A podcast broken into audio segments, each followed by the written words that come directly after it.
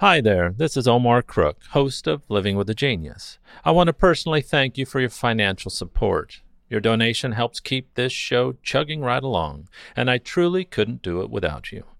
As always, thanks for listening. Be kind, do good work, and until next time.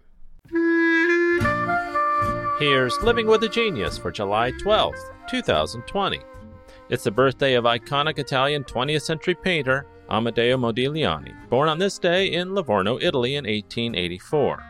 Known for portraits and nudes in a modern style characterized by elongation of faces, necks, and figures, Modigliani was not well received during his lifetime.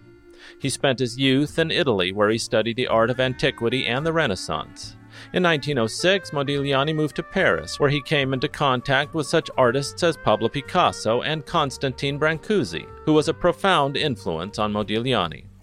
By 1912, Modigliani was exhibiting highly stylized sculptures with cubists of the Section d'Or group at the Salon Automne. A central participant in the École de Paris, Modigliani modernized two of the enduring themes of art history the portrait and the nude characterized by a sense of melancholy, elongated proportions, and mask like faces influenced by such sources as Brancusi and African art. Modigliani's portraits are both specific and highly stylized, each uniquely revealing its sitter's inner life, while at the same time unmistakably Modiglianiized. The several dozen nudes Modigliani painted between 1916 and 1919 constitute many of his best known works. This series of nudes was commissioned by Modigliani's dealer and friend, Leopold Zborowski, who lent the artist use of his apartment, supplied models and painting materials, and paid him between 15 and 20 francs each day for his work. The paintings from this arrangement were thus different from his previous depictions of friends and lovers, in that they were funded by Zborowski, either for his own collection as a favor to his friend or with an eye to their commercial potential, rather than originating from the artist's personal circle of acquaintances and with their depiction of features such as pubic hair and their frank, unadorned sexuality, it was Modigliani's nudes that scandalized audiences most of all.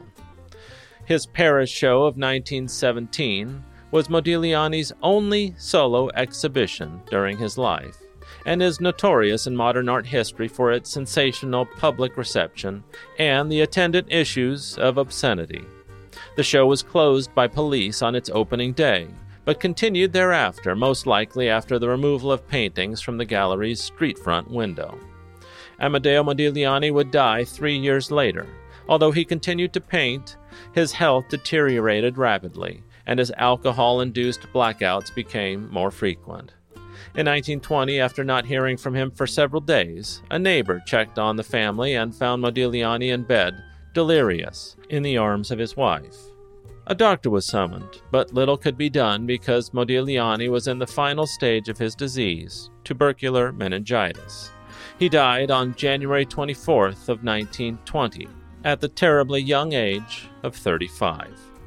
95 years later, in November of 2015, Nude Couché, a nude from that sensational Paris show of 1917, realized $170,405,000 at a Christie's auction, a record for a Modigliani painting, and placing it high among the most expensive paintings ever sold.